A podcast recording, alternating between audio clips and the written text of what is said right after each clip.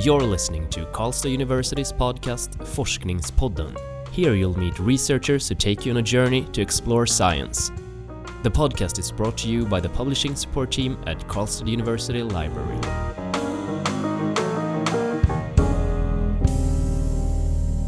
Hello and welcome. You're listening to Forskningspodden, and today we will talk about surveillance as a crucial component of our internet connected societies. We are joined in the studio today by Dr. Ilkin Mehrabov, researcher in media and communication studies, and you recently defended your thesis here at Karlstad University. Welcome, Ilkin. Thank you. Uh, to start off our conversation today, uh, you recently defended your PhD uh, thesis, and it has a beautiful title in the form of a quote. And I think it's of an American poet, actually, mm -hmm. Richard Brautigan. Yeah. And the quote reads All watched over by machines of loving grace. Uh, can you start with tell us, telling us a little bit about this title and how this quote relates to your thesis? Okay. Uh, as you just mentioned, this quote uh, comes from a poem by little known, uh, although he has always been very much known among the, among the geeks. in, in, geek culture, he's been uh, very well known by American poet Richard Brautigan, who uh, committed suicide at a rather young age. But this is a quote from his poem uh, with the same name, All Watched Over by Machines of Loving Grace, which he wrote in 1967. It's a it's a very strange poem in the sense that he sort of uh, wrote this as a fantasy of living in uh, electronic world and jumping around and running along with uh, our digital mammal friends and so on. So yeah, so uh, so it's a very naive, I would say, poem that he says that we are all living together in one uh, ecosystem and we are all watched over by these machines, by computers of loving grace, which provide us comfort and everything, and mm. so on. So, in that sense, I felt uh, this sentence, all watched over by machines of loving grace, it also reflects very nicely the perceived naivete of uh, how surveillance can make life more secure, more stable, more comfortable, because that's always been the selling point of uh, all the surveillance technologies introduced uh, in Western world that it will provide a fighting tool against crime, against terrorism. It, may, it will make cities much more secure. Citizens will be uh, much more relaxed, and so on. Uh, so, as I said, it reflects beautifully this perception versus the reality mm. of the other purposes surveillance might and probably already is used for. Mm. So what is that? you could just come uh, continue with it. Yeah, um, I mean we we can detect surveillance. I mean if we are uh, aware of it in the first place in many, in almost every sphere of everyday life right now, and uh, even more and more with uh, all these new digital devices that are being introduced to the mass market with so-called in Internet of Things devices from uh, I don't know Wi-Fi enabled dolls, uh, Barbie dolls, to uh, television sets, dishwashers, uh, espresso machines, and so on, which are provided with internet connectivity and uh, they're usually put to mass market, uh, saying that you won't need to be worried about washing unknowingly your clothes, for example, because the machine will detect it, so it will immediately download the necessary software and will adjust its settings to best match uh, what your cloth is made of versus how it should be washed. So then you will have the perfect uh, version of not having to worry anymore about this, I don't know, leaked color, uh, color colors match mixing with each other and so on. But in reality, uh, and it's already been proved very funnily, right after I submitted my dissertation uh, to Prince uh, about a month ago now, uh, WikiLeaks has came up with a new set of documents which they called Vault 7. Uh, so it's it's thousands of documents which were leaked from CIA, and they show that Internet of Things is already being used by intelligence uh, services, especially American ones, to spy on their users.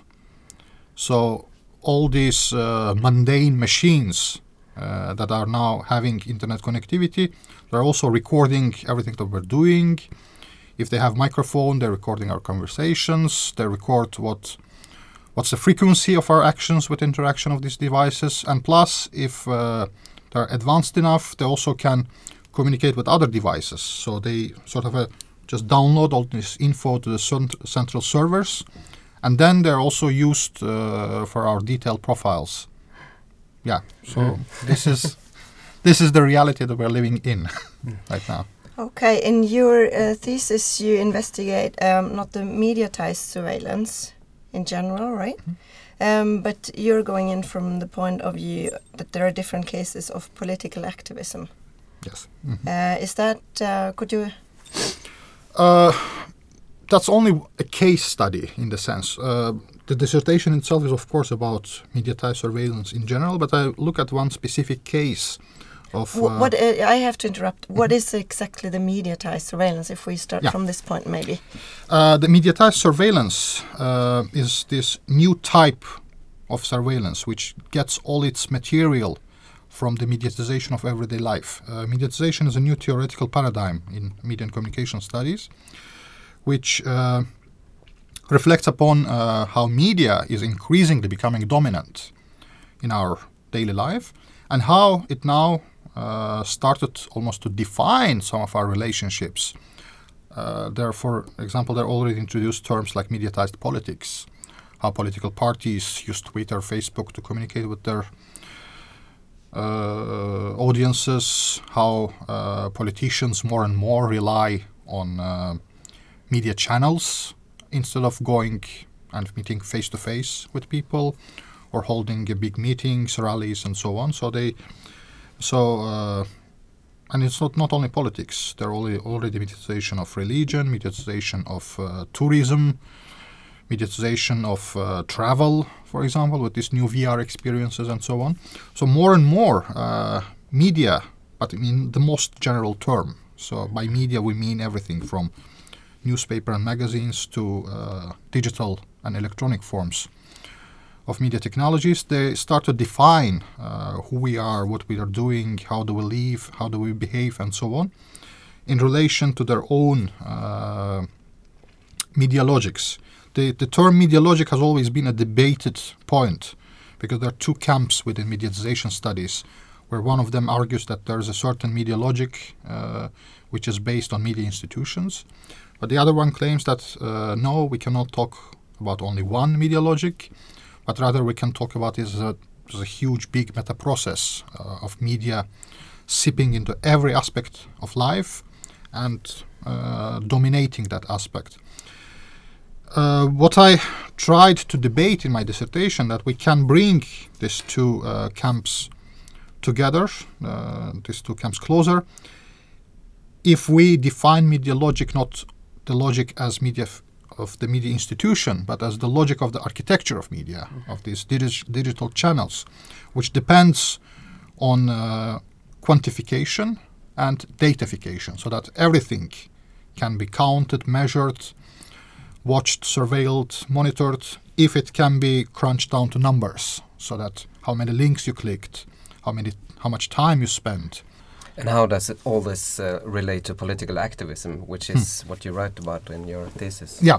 So my main uh, discussion point was that as we ordinary citizens also use media increasingly in our everyday life, at least in some particular cases, uh, many activists around the world they also use the same mm. media, the same devices, the same gadgets for the purposes of political activism, but without taking into consideration that all these devices, all these uh, platforms like Facebook and Twitter, that are being used for the economic surveillance because that's actually the only economic model, the business model of all these social media is that they collect all this user information, they cluster and categorize it, so they uh, obtain a detailed profile of who we are, what we like, what we don't like, and so on. And based on this info, they sell that data to advertisers, mm. so that we are now being almost on every hour basis uh, bombarded with these tailored advertisements. Like you search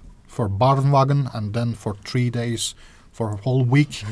Every advertisement you get is about, about, uh, children things and pushchairs, so on. yeah. Yes, exactly. So uh, what I try to debate it is that uh, in order to overcome this type of uh, blindness, I would call it, although I don't use that word in the dissertation, that these devices we don't have any control over them. We don't know who uses this data for what and so on. So there is a very dire need to develop new communication platforms and new strategies for activists all around the world, but especially in the semi-authoritarian countries, to what type of media platforms they should be using, and to be in total control of those platforms, so not not to depend on the commercial uh, available widespread alternatives, but try to come up with their own versions uh, of devices, gadgets, and platforms. Uh, is there a specific reason for you? Be- because you have analyzed, uh, as I understand it, Turkey and Azerbaijan. Mhm. Uh, why these cases?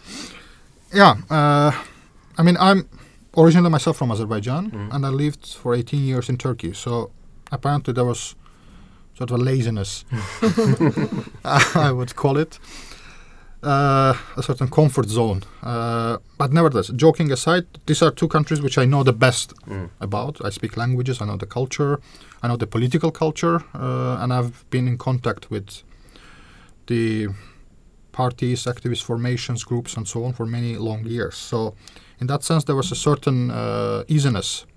As I also uh, say in the dissertation, these two countries I only chosen because they reflect very well uh, the contradictions inherent within the use of technology for social change or uh, using technology in everyday life because being semi-authoritarian countries they also give very well a notion of what might happen wh- what uh, can go wrong and what might be the repercussions of certain acts and actions so yes so that was the main rationale Yeah. behind choosing Azerbaijan and Turkey. As I said, besides speaking language and being very well uh, connected Mm. with both of the countries.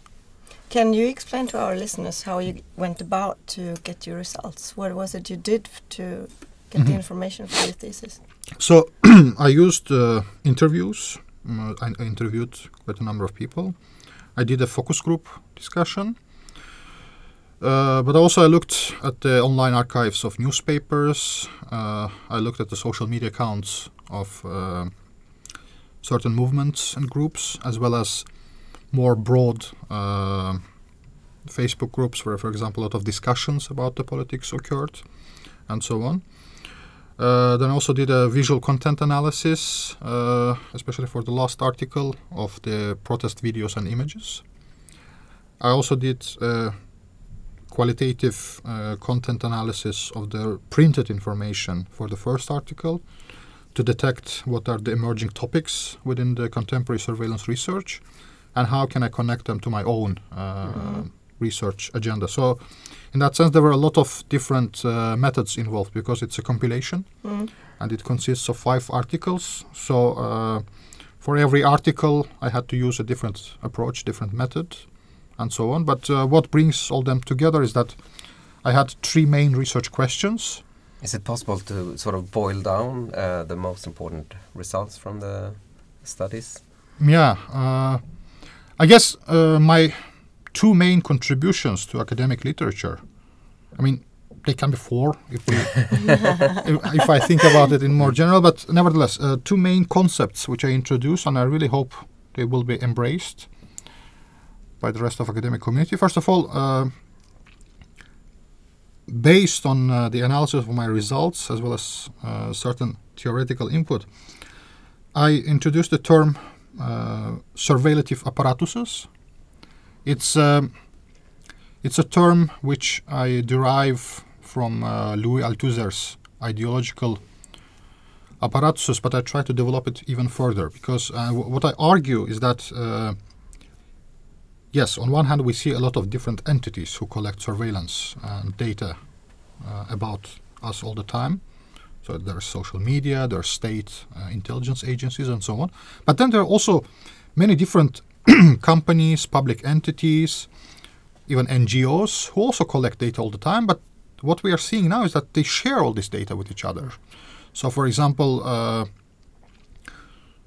when we took uh, a glance at more technical literature, uh, at more technical magazines and websites and so on, we can already see that it's all been well documented that Microsoft collaborated very closely with NSA to leave special backdoors for NSA to be able to access uh, Microsoft installed uh, computers, operating systems, and so on.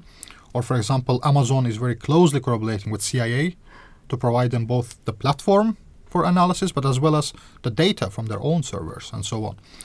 So, what we see is sort of a, a pack uh, of different organizations from internet service providers to uh, software providers, from intelligence agencies to social media companies and so on, who act uh, together in concert with each other. So they all collect different sort of data, different sort of information. They have access to different types of individual information and so on, but they uh, increasingly collaborate with each other of sharing this info, of cross-referencing this data, of providing much more detailed uh, individual profiles of how we befa- behave in online world, but also in offline world, starting from the amount of electricity we use at our home to what type of car we drive, where, and so on. So we, we see all this online and offline info being fused together to obtain a very, very, very detailed uh, data double, if to use uh, the term of Haggerty and Ericson, of ourselves. So that uh, in the end, based on this data, they can even speculate at what might we do in the future. So what type of purchases we will make, what type of uh, political activism we might be involved into, what sort of voting uh, behavior we might uh, be involved in, and so on. So that's my first contribution, the surveillative apparatuses. So it's a certain pool of different actors which uh, surveil all of us, but they also, what they do is through collaboration with other institutions, like, for example, Hollywood. They also normalize surveillance in everyday life because if we look at the last decade, or maybe even 20, 30 years of the Hollywood films, we, c- we can see that there's a certain pattern of uh, making us sort of feeling very normal when we see CCTV camera, CCTV monitor, and different tracking systems because they're used in the in those movies all the time to detect the criminal, to catch them, and so on. So. Uh, So this is where the loving grace comes in. Yes, Yeah. exactly. yeah, yeah, very good. So, and my second uh, term, um, which I introduced, is called rhizomated subactivism. Uh, it's a term which I use in the last two articles of the dissertation, and uh, by that one, I'm trying to again provide an integrated concept of special uh, moments in history when very different activist movements, both from left and right, both from um, large and small scale and so on, they are able to merge with everyday apolitical, otherwise uninterested individuals. Uh, but but they represent a very very special cases in history. And uh, for example, the one which I referred to here is the Gezi Park events in Turkey, which started as one of the many environmental protests. Hundreds of them appeared in Turkey in the last decade or so. But nevertheless, this one, this one especially was able to gain a very interesting momentum because even according to the most conservative uh, estimations of Turkish law enforcement agencies, 3.5 million people participated in those protests in Turkey. So it's an enormous number of people uh, who participated in this protest. So I tried to investigate, and that's uh, how I came up with this concept of rhizomated subactivism that activists and sub-activists, so people who are not activists but who have some sort of a ethical frame uh, which they refer to in their life, they suddenly become impulsively involved uh, in protesting. And in the end, they form different rhizomes. Uh, rhizome is a term in biology, which was later on introduced to social sciences by Deleuze and Guattari to to describe uh, different sprouts which emerge at the same time at different places, but but which do not have a central root. So there's no central root, but we have very different sprouts here and there, here and there. So they used it uh, in their book as an example, uh, and I tried to reappropriate it in my dissertation and use it within the political um, activism. So sort of a different political rhizomes, different activist rhizomes, uh, which suddenly start to appear, but for a very short period of time. So this ephemerality is very important uh, for my terminology, which I use in the dissertation. But nevertheless, surveillance apparatus itself, it can be very easily seen in many different places. As I said, Google and Facebook and Twitter, which we practically everyone around the world uses, uh, one in every six person. They're already using this type of collaboration with many different uh, surveilling corporations, organizations, and so on. So in that sense, uh, that is there. Yeah, rhizomated subactivism a little bit more difficult, uh, but I think uh, we can we already seen the instances of rhizomated subactivism in Greece and Spain. Uh, mm. The the Syriza movement in Greece, which emerged some sort of a political united power from the square movements, as well as Podemos in Spain, um, which also emerged from the Indignados movement. These two, I believe, are also very good examples of rhizomated subactivisms, which were able to channel uh, this political energy into the proper big P politics. So from the small p political, they were able to move to the big P. Whether or not uh, we will see any this type of movements in the rest of the world, probably in Trump's America, we will see a lot of them, and maybe to a certain degree in France, uh, where there are already very interesting small social movements emerging, which are protesting uh, the direction France is toward, uh, going on right now. So yeah, so we will see. Mm. Yeah.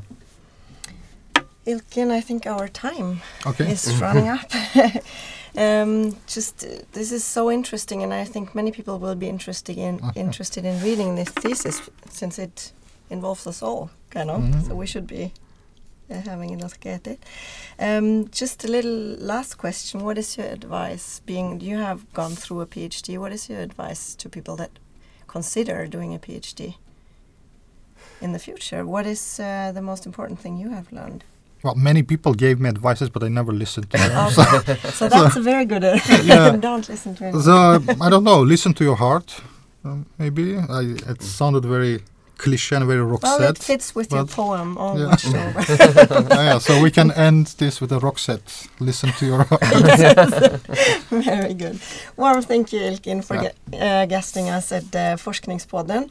Uh, it was Magnus and Nadia at the microphone too. And good luck with your upcoming research. And thank you our, to our listeners for listening to us again. And we welcome you back next time. Bye. You have listened to Karlstad University's podcast Forskningspodden. The podcast is brought to you by the publishing support team at Karlstad University Library. All episodes can be found at cow.se slash forskningspodden.